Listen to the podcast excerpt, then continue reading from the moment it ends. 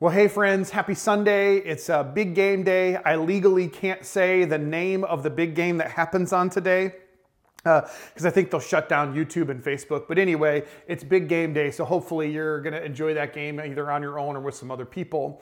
Uh, before we get into the message, a couple things. First of all, let's pass the peace, but let's do that a little bit differently than how we've been doing it. Today, I want you to think of somebody who you feel really grateful for uh, you're just thankful that they're in your life or you're thankful for maybe some interaction you've had with them, would you just send them a message? And maybe it doesn't even have to be right now, but at some point in the next hour or two, and just let them know, hey, I was thinking about you and I'm really thankful for you. So go ahead and do that at some point in time today as a way to pass the peace of Christ to someone.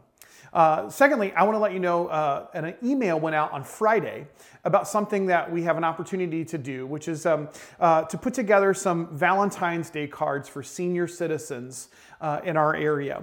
We've been invited in to do this with some other churches and other organizations by Dan McConaughey, a local government official, uh, who uh, is basically trying to encourage senior citizens who may be in uh, nursing homes or in some way shut in. Uh, and we're just encouraging our kids to write a little Valentine's Day cards and send them in. And so if you would follow the directions that Krista sent you uh, for those of you with kids, that would be awesome. If you need more info, email her or call, call Krista, uh, and she'll give you the details that you need uh, for how to do that exactly. But that's going to be due on Tuesday the 9th. So you've got to jump on this really quickly with your kids, but it should be simple. You don't need to do anything elaborate. It's just a really uh, easy, simple way for us to serve some people in our community. Uh, we're going to dive into the word, but before I do, let me pray for us, okay? Uh, Father, I am coming before my friends today just super humbled um, by the work, God, that, that you're doing in my life, Lord, by, by how um, great and loving you are, Lord. I'm moved by your. Um, by your kindness and your mercy towards me, Lord. I'm moved by your love for us, God. And, and I, I want so badly today, Lord, for your love and, and who you are to come across in the words that I say. God, I want this to be more than an exercise of just um, uh, uh speaking words and just going through a routine like we do each Sunday, God, but I want you to penetrate hearts and minds, God. And I know that that is your heart. So I pray right now by your Spirit that those watching and listening, would change the posture of their heart to receive the very word of God, to receive the life that comes from the word, that it would, uh, it would even uh, separate truth from lies, that it would illuminate areas in our lives where we're in darkness, God, that somehow we'll walk away today with a greater understanding, God, of your love and the love that you want from us, Lord. God, and again, I just pray that this won't be an, uh, just a simple routine that we go through, God, but that we will, in honor and reverence, hear the word of God. Thank you, Lord, for the work you're doing in my heart, God.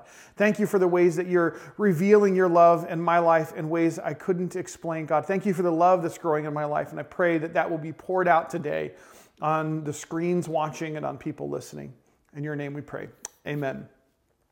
So, we have been in this series uh, looking at first love uh, now for a few weeks, and we've been looking at how God is inviting us in to understanding exactly what it means for Him to be the most important thing in our life, to rediscover or discover for the first time what it means for Him to be our first love, what it means to actually love God.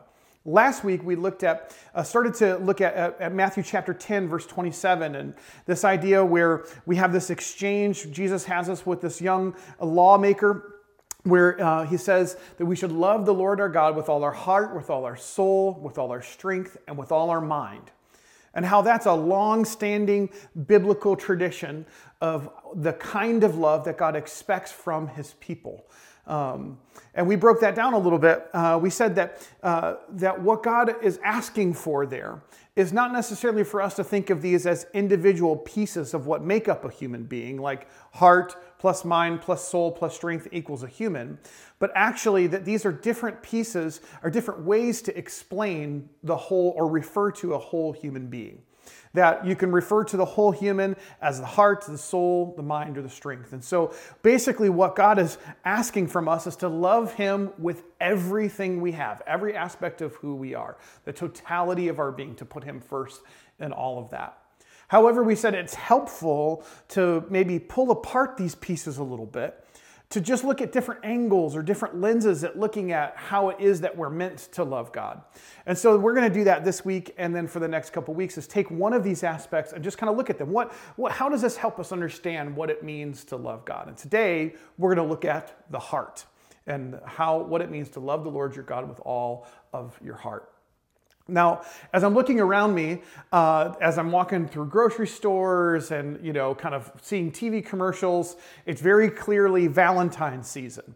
There are hearts everywhere. They're on all different kinds of cards and decorations and pieces of candy. There are heart-shaped Reese's, Reese's cups and other kinds of candy and cards and all that kind of stuff. And it's funny to me because uh, I don't know how we decided that this is the shape of a heart and that that was what we would think about when we or we would draw when we are talking about the heart uh, I, am not sure where that came from because that's not at all what a heart actually looks like. Actually, it would be pretty gross if we put a, uh, an actual picture of a real physical heart on a card and gave it to someone or made chocolate that looked like. I'm sure that probably exists somewhere, uh, but that would be really weird uh, for, for us. And it's interesting for us to be talking about the heart right now, and because what we're going to learn today is that the heart is a little bit different than what we think. And what it means to love God with our heart is a little bit different than what we might think. Is actually, as a matter of fact, I feel like, man, I learned so much this week about what the Bible has to say about the heart and about what love is when we love God with all of our heart. So we're going to dig into this today. And just as an aside, I was reminded uh, just uh, in the last couple weeks of a, when I was a kid, maybe second or third grade, I, uh, I had to write a story for class and we had to like illustrate the story. We had to come up with the story from scratch. And for whatever reason, I was inspired. Uh, this is around Valentine's Day to write a story about the Valentine's Day dragon. I don't know where this idea came from, what made me think of it, but it, it was there. And this dragon did not breathe fire, it breathed hearts.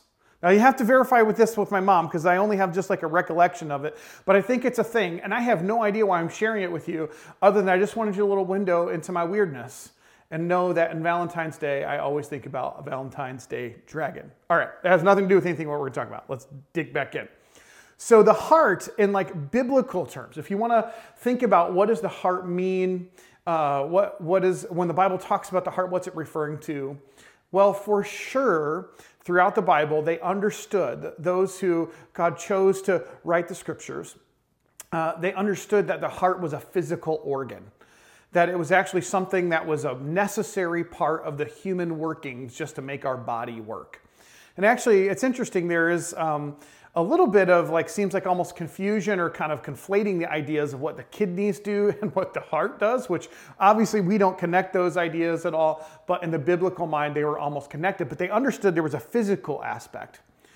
But most often the heart when it's referred to actually has kind of like a metaphorical kind of sense. They didn't necessarily actually believe that things like feelings and emotions were felt in the physical organ, although maybe they did. It's more that they understood that there was a place within inside of us as human beings that is the core of who we are, where our deepest longings, our desires, and our thoughts are located. Where if we could look inside a human being, we would find a place, so to speak, where our thoughts, our loves, our desires, our longings are kind of found. It's the, it was the way that the Bible has to talk about kind of the hidden place inside of us. Uh, that influences everything in our lives. The, the inner core, the, if we speak about the heart, we're talking about what is essential to the core of a person. It's maybe hidden from sight, but it influences everything you can see. It's the place that, in, in biblical terms, the, the heart is the place from which all of my actions and all of my thoughts flow. It's the place where my motivations are found and my or my will or my desire. They're all associated with the heart.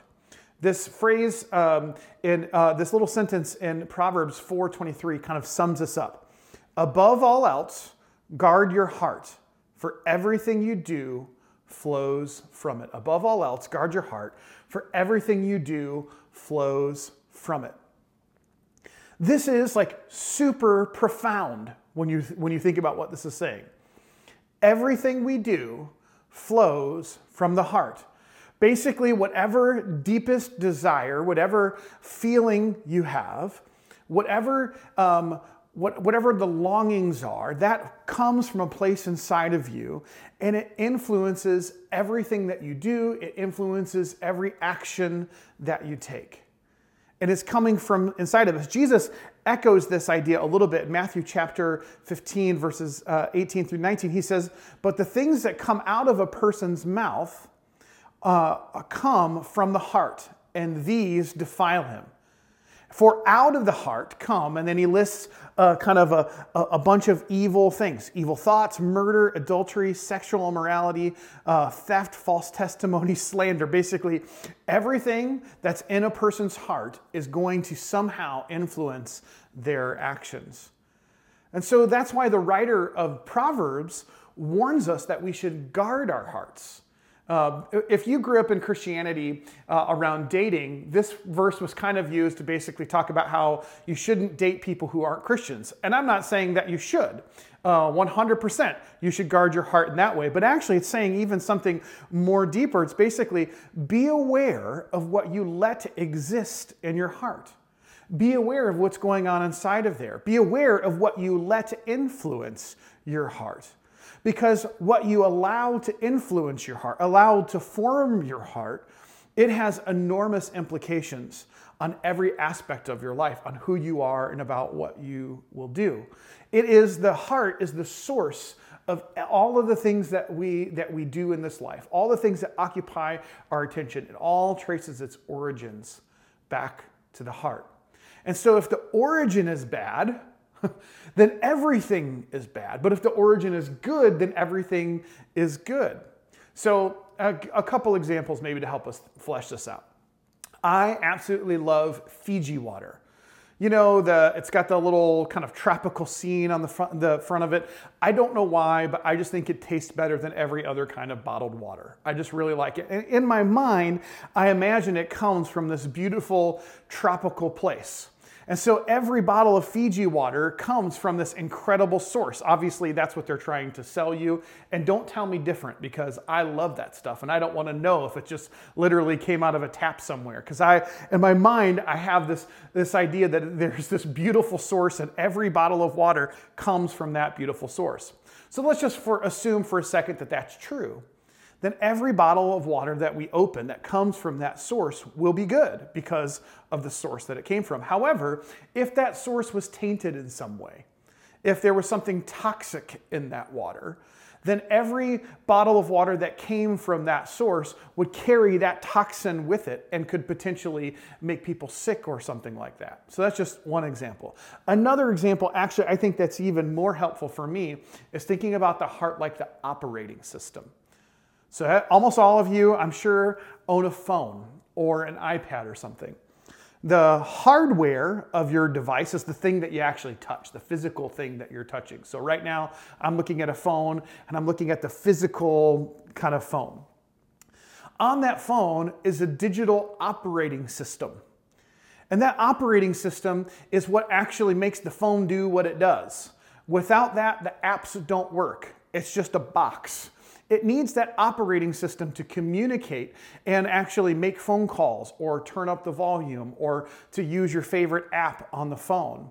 And that operating system has to work a certain way in order for the apps to work on it. If it's broken, then the apps won't work. And so the operating system is so essential to the whole phone working properly that it can't work properly if the operating system is bad. Now, here's the deal and I'm going to just ruffle some feathers. So I want you to brace yourself for where I'm about to go. A little bit of bad news the Bible's assessment of the human heart is not very good. Our heart, according to kind of the universal kind of witness of Scripture, the source of our desires, of our feelings, of our thoughts, is fundamentally broken, is what the message of Scripture would be our operating system, the thing that causes everything in our life to work, that source within us that is supposed to be the place from which all good things flow, is broken. And it doesn't matter what you try to do to fix it on the outside, if you don't fix the source, the whole thing is broken in some way. Now, to be clear, the scriptures really uh, want to illustrate that we were created good. Our heart was created good. There is no question about that. But once sin entered the picture, it's like it corrupted that source of life in us. It corrupted our desires, our devotion, it corrupted our, our longings, uh, corrupted our feelings. Those things that were meant to love God and meant to love people and meant to love ourselves rightly became fundamentally, fundamentally broken. Again, it's not the way that God made us, but it's the result of the activation of sin in our lives. So that from front to back, actually, the, the, the common theme is that the human heart is in deep trouble. Here's what Jeremiah chapter 17, verse 9 says. Is he's talking about how God's people have turned their hearts away from him. And this is what he says The heart is deceitful above all things and beyond cure who can understand it? I mean, that's pretty hardcore language. The heart is deceitful above all things. And it can't be cured. Basically, here's what he's saying we don't even know what is in our hearts, we, we can't even access what's in it. We think we know what's in there, but we really don't know. We think we know what we want, but we really don't know. And even if we could see it, what is there isn't really good. We can't understand it, and therefore we can't cure it on our own. That's what Jeremiah is saying. Our ability to love the way we were designed to love, whether we're talking about love for God, love for people, love for ourselves, it is fundamentally broken. The heart is deceitful above all things, and it's beyond all beyond cure. I kind of wish that we could just ignore that and act like that wasn't true. But again, this is kind of the scripture's universal assessment of the human heart. I actually tried to really dig in and try, try to find positive things to say in my studies and preparing for this message, but the scripture really doesn't have much positive to say about the human heart. Actually, most often it, it uses terms like stubborn or broken or rebellious or hard or confused or divided to explain uh, the human heart. This is how the scriptures depict our heart. It's a place that was meant to be the wellspring of life. It was meant to be that place from, from, from inside of us where all good things flow, where our love for God and love for people flow. But that place is broken. And it's unresponsive to God's love.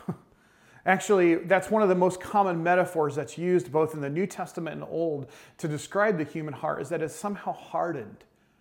It's unresponsive to God's love. The problem isn't necessarily just that we don't love God, it's that we don't know how to respond to God's love. The human heart is broken. And if this is true, if our hearts are, are broken and confused, and I think that we have to say this if we because if we want to take Jesus seriously, this is his assessment of the human heart. This isn't just like Old Testament hardcore prophet scriptures. This is Jesus, the loving, caring master that we follow, the king, the Lord that we that we know, the rabbi, the teacher who sits with people in their pain. He is the one who says, out of the, the heart flows so many evil things. Now, if this is true, then the old advice, again, I'm going to ruffle some feathers here, to follow your heart is absolutely foolish. To follow our heart is one of the most absolutely foolish things we can do. At best, at best, our hearts are divided. At best, our hearts are divided. Think about the Apostle Paul in Romans chapter 7 and his famous kind of wrestling. I, I want to do these things, but the things I want to do, I can't, I don't do. I, I want to do the right thing, but I can't do the right thing. And, and we have this person who, who sounds so conflicted because his heart, he knows as a person before Jesus, as a person before his heart is given over into the Lord, is so divided. There's so much confusion going on in it. So at, at best, our hearts are divided and confused. Think, it makes me think about the idea of having um, mixed motives. So we often say, yeah, I'm not sure if that person has really pure motives. And by that we mean, I'm not sure that they have the best possible intent. Maybe there's something good that they're going to do, but maybe that's mixed with some other selfish motivation. And actually, I think that more often than not, we do have mixed motives in the same way that we have mixed loves. It's very rare that we purely have just one good motivation in, our, in ourselves. In the same way, it's, it's rare, if ever, that we ever just have pure love, purity of heart, as we'll talk about later. So that's the best case scenario. Worst case scenario, our hearts are utterly wicked and is really foolish to follow what's in our hearts. Following our hearts is what leads people to justify lying to protect their image, cheating to pass a test. Following our hearts is the thing that leads a person to leave their spouse or to, to commit adultery. It's the thing that causes people to leave their kids for some better life. It's the thing that causes us to say hurtful things sometimes. I'm just following my heart. I'm just saying what I feel. Following our heart, those are simple examples, harmful examples, but following your following our heart is the same thing that led people to storm the Capitol building and ended up with people dead. Following our heart is the same thing that caused people to fly planes into the Twin Towers on 9 11. Following their heart is exactly what Hitler did and ended up murdering millions of Jews. Why? Because the heart is deceitful above all things and it has no cure. It's beyond cure. It's hardened to the love of God. It's hardened in us.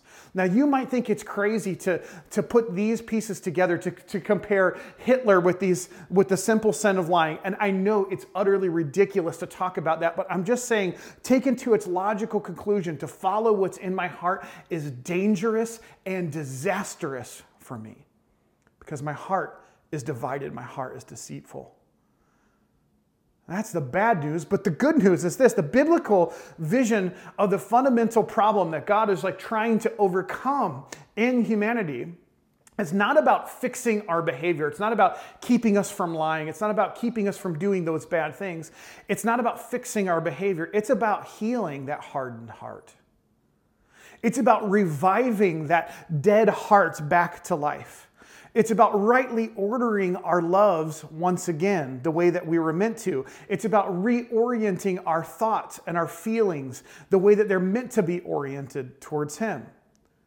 Or, like Jeremiah would say elsewhere, it's like taking that heart of stone and turning it into a heart of flesh. One that's once again responsive to God and to His love. Once again, that receives God's love and returns it back with his love. And again, I want to be really clear. I'm not saying that every person who has um, is always as evil as they possibly could. Oh, thank God that that's not the case. Thank God that in his mercy, he restrains humanity from being as evil as we possibly could. It says all the way back in Genesis that every desire of the human heart was evil, which is what brought the flood, which God said, I will never do it again. It doesn't matter how evil and wicked humanity gets. I'm so, so thankful for that.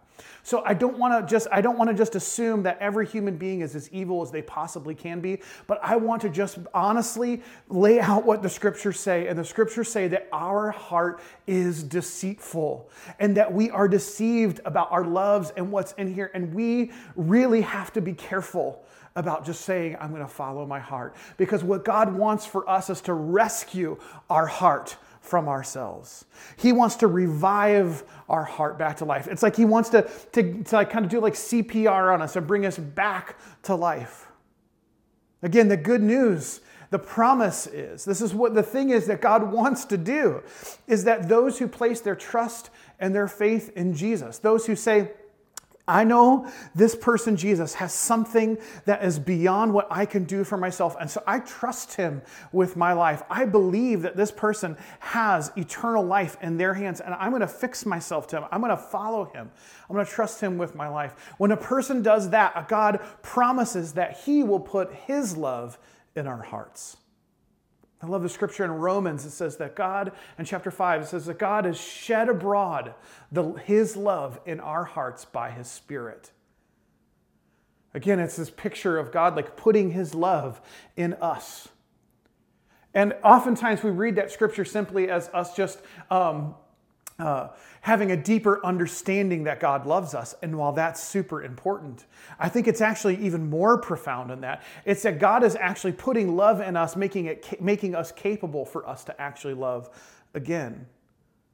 The only one, the scriptures are clear, who actually knows what's in our heart he knows the thoughts of every human being. He knows the hidden things in our heart. He brings them out and, and, He can expose them to light, even the things that we don't know. The Spirit searches the things within us that we don't even understand. That God looks down on us and rather than just saying, I'm angry and how dare you, actually says, Let me come into your heart and revive what's there. Let me bring you back to life. That one, that God who is love, has rescued our hearts and He enables us to love Him. That's a part of what the gospel is all about the good news that Jesus makes it possible for us to be reunited with God again so that our hearts can be reawakened again so that we can love God the way that we are intended to. You see, our desires, our feelings, our wants, our longings, the, the things that we normally associate with the heart were always meant to be oriented toward Him. God has always been uh, and created us to be, as we've already talked about, um, the, the most important thing. He's always um, made us so that He is the most important thing in our lives. He was meant to be the thing that our heart wants above all else. Because when He is in the proper place in our heart, when he is the kind of the thing that our love and our and our desire and our devotion and our feelings and our thoughts when they're occupied with him everything else falls into its proper place in our life. So, what God is trying to do in us is He's trying to rescue our heart from other loves so that we will rightly love Him, so that love will flow from our heart the way it's meant to be.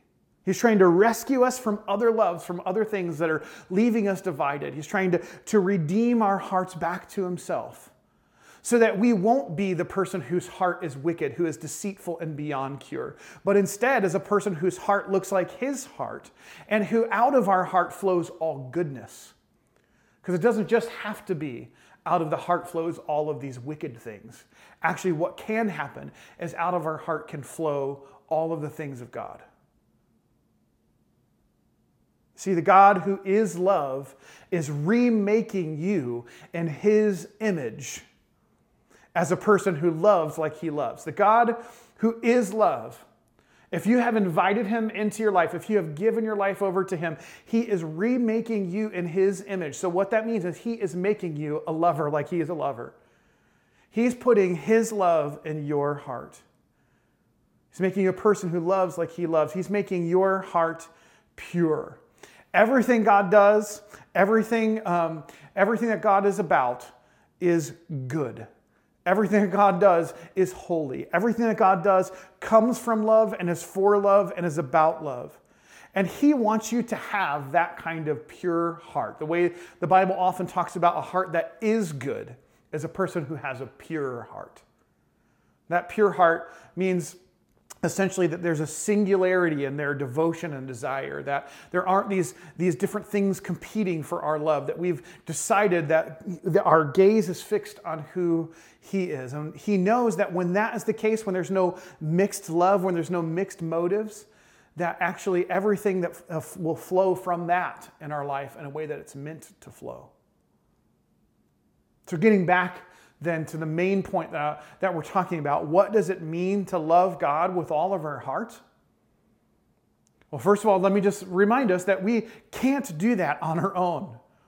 We can't just love God with all of our heart without some intervention from God in our lives. And so, one of the things that we're trying to lay out here is that as much as I want to love God, it's not something I can just mm, straight and love more. It's also got to be something that's more than just a positive feeling. I can have positive feelings about lots of people. It's got to be more than an affection, although it certainly includes that. It's a part of it. It's like uh, wanting to be with God is certainly a piece of it. But that's not what loving God with our whole heart is. If loving God with our whole heart if, if our heart is the thing uh, that is inside of us, that, that um, is the place and the source of all of our thoughts and all of our desires and all of our longings and all of our feelings, then they're giving that aspect of ourselves over to God is the way that we love God. Let me break it down just a little bit. Here's the way I would, I would describe it that to love God with all of our heart is this adopting an ongoing, intentional posture of invitation and surrender to Jesus to align your core thoughts, desires, and feelings with His. That's a long sentence. I'm going to read it again and I'm going to break it down. Uh, loving God with our whole heart is about adopting an ongoing, intentional posture of invitation and surrender to Jesus to align your core thoughts, desires, and feelings with His. Now, let me break down that mouthful. First of all, it's ongoing adopting an ongoing posture. Why? Because we don't want to get this impression that loving God is an all or nothing kind of thing. And in one sense, it is, because what God is asking of for us is to love Him with all of ourselves. But it's actually an ongoing um, uh, program for our whole entire lives to learn how to love God more. So there won't ever be a day where I know where I will cross a threshold where I'm like, yep, I love God, fully and completely with all of my heart. It's an ongoing endeavor. It's something I'm going to have to continue uh, to, to uh, per- aspire to for the rest of my life. To say, you know what? I know that there are parts of my heart that are, are going to continue uh, to learn how to love God more. I just know that's going to be the case. And I want to say that so clearly up front because I don't want us to set up for failure. Because what happens is we have an idea in our mind of what we think that that will feel like or look like, and we never reach that ideal. Actually, what I have found is the more I, get, I uh, the more I fall in love with God, the more I realize there is so much more of Him to love and so much more of me to give. And it doesn't feel like a thing I have to do. It feels like a thing I get to do. So it's an ongoing thing. It's a relational thing. Just like my relationship with my wife and my kids, I hope that I know them better and that they have more of my heart, more of my love, more of my devotion later in life than what they have right now. So don't think about this as, as kind of a, I've got to cross a, a, a threshold here. As more as this is an ongoing kind of project. So it's ongoing, not just a one time thing. It's intentional. Because while God is um, while God is the one that's the primary one doing the work in my heart, I want to be really clear about this. It's God who is working in my heart to help me love Him. It's an intentional pursuit. It's something we have to willfully engage in. We have to pursue it.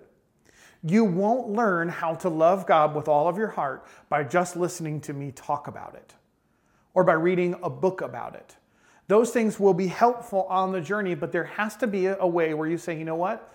I am going to give more of my heart over to God. I'm going to yield more of myself to Him. And it has to be an intentional pursuit. It cannot be, it cannot be, it cannot be a passive thing. Look, passive Christianity does not work for anyone. I'm, I'm, I'm to I'm to press on this right now. Passive Christianity, the kind of Christianity where you just show up and expect to be fed, is not serving you, it's not serving God, and it's not serving anyone around you. What God is looking for are people who are hungry for more of Him and hungry to know more of Him, and it has to be an intentional pursuit. It doesn't mean that you have to have it all figured out. It doesn't mean that you can't have ups and downs. There are days where I pray more and days where I pray, pray less. But the reality is, what God is looking for are people who will intentionally pursue Him. A passive kind of Christianity is not the kind of Christianity. It's not the kind of discipleship that Jesus has invited us into. What he's invited us into is a relationship where we follow him, where we, we leave everything behind and fix our cart to him. Like I say, wherever you're going, Jesus, I'm going with you. This is an intentional pursuit. And sometimes I think we get frustrated in our life because we expect that this will just happen to us. And the truth is that God is wanting to do something in us, but we have to intentionally pursue Him and open ourselves up to Him. With the same level of intentionality you've ever done anything well in your life, it needs to be even more than that.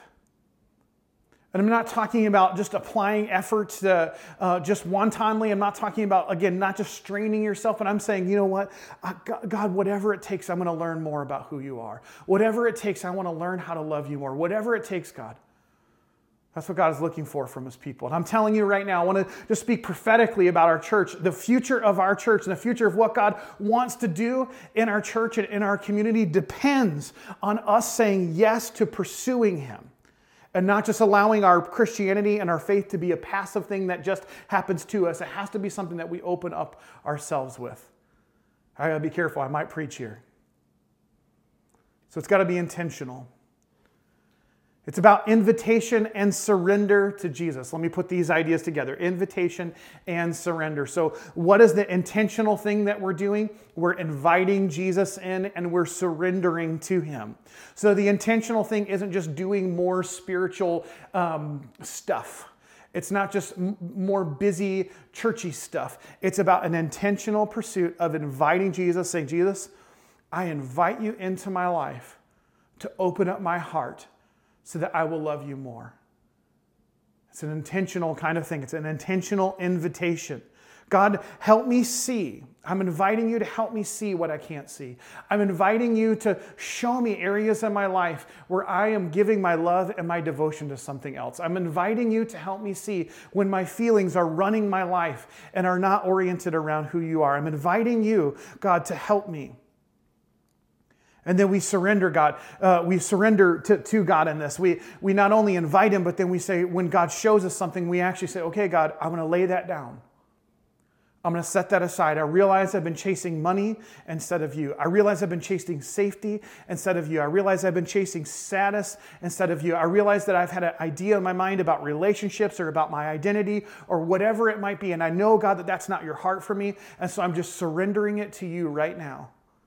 It's about invitation. So, Jesus, come and invade me. And it's about surrender. The truth is, that's a dangerous kind of prayer because He will disrupt your life in all of the best ways. But it is so good. It's like a surgeon coming into our life and saying, This thing right here, if you don't remove this in your life, it will cause sickness and disease in your life. I'm not talking about literal sickness and disease, I'm talking about spiritual sickness and disease. We have to allow Him to come into our life and to take out the things that are destructive to us, that are destructive to the people around us because what He wants for us is wholeness and healing, and it cannot happen without invitation and surrender. And it's not just invitation and surrender to anything, it's invitation and surrender to a life like Jesus has.